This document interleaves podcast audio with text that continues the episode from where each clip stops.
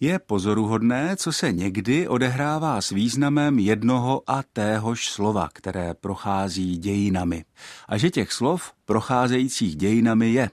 Myslím, že například tak zhruba jednou za minutu použijeme v mluvené nebo psané češtině nějaké slovo, které má řecké nebo latinské kořeny a které se zařadilo mezi takzvané europeizmy, tedy slova, která jsou tak nějak společná všem jazykům Evropy a tím pádem dobře známá i v té velké části světa, kde se mluví jazyky evropského původu. Dnes bych se chtěl na chvíli zastavit u historických proměn významu slova diletant. Toho slova se v dnešní češtině užívá ve spíše negativním významu. Například náš základní slovník, tedy slovník spisovné češtiny pro školu a veřejnost, definuje slovo diletant jako kdo dělá něco odborného neodborně, bez odborné průpravy. Slovník uvádí též poznámku, že slovo vyznívá hanlivě a že jeho synonymem je nedouk. Slovo diletant se poměrně hojně užívá i v mluvené češtině.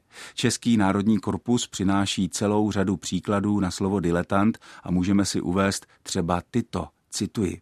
Je to velká odvaha vystoupit jako amatér a diletant na veřejnosti v době, kdy jsou posluchači rozmazlení kvalitou digitálních nahrávek. Nebo Ostatní studenti přírodních věd na něj pohlížejí jako na outsidera, diletanta, který se objeví na matematických přednáškách a pak zase zmizí.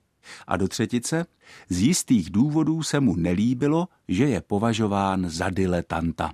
Konec citací. Když se podíváme na trend ve frekvenci slova diletant v českých textech, tak vidíme, že celkem kolísá. Jeden z vrcholů frekvence byl kolem roku 2000, pak následovalo zhoupnutí a druhý vrchol přišel kolem roku 2013. Od té doby frekvence slova diletant v korpusu klesá. Asi to nebude tím, že by se diletantství z naší společnosti a vůbec ze světa vytrácelo. Bude ten pokles frekvence úplnou náhodou, nebo se prostě o diletantech v posledních letech méně takto otevřeně píše. Ale vraťme se k tomu hlavnímu a tedy k těm významovým proměnám slova diletant. Ačkoliv dneska toto slovo vyznívá hanlivě, jeho základ je vlastně pozitivní, ba přímo krásný.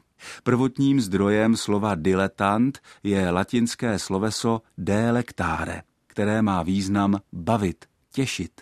Diletant byl totiž původně člověk, který do odborných sfér, především do malířství a vůbec umění, vstupoval pro zábavu, ze záliby, s potěšením.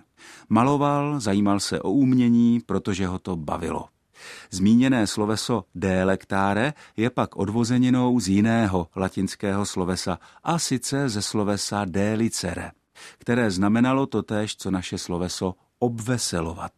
Tím se naše slovo diletant dostává do souvislostí se slovy jako delikátní nebo delikatesa, která odkazují také k různým radovánkám a příjemnostem. A tak si říkám, že být trochu diletantem, alespoň v tom klasickém latinském smyslu, je vlastně nejen příjemné, ale i žádoucí, protože kdo má ze své práce aspoň trochu radost a potěšení, ten zpravidla pracuje dobře. Od mikrofonu ze studia Českého rozhlasu v Olomouci zdraví všechny posluchače Ondřej Bláha.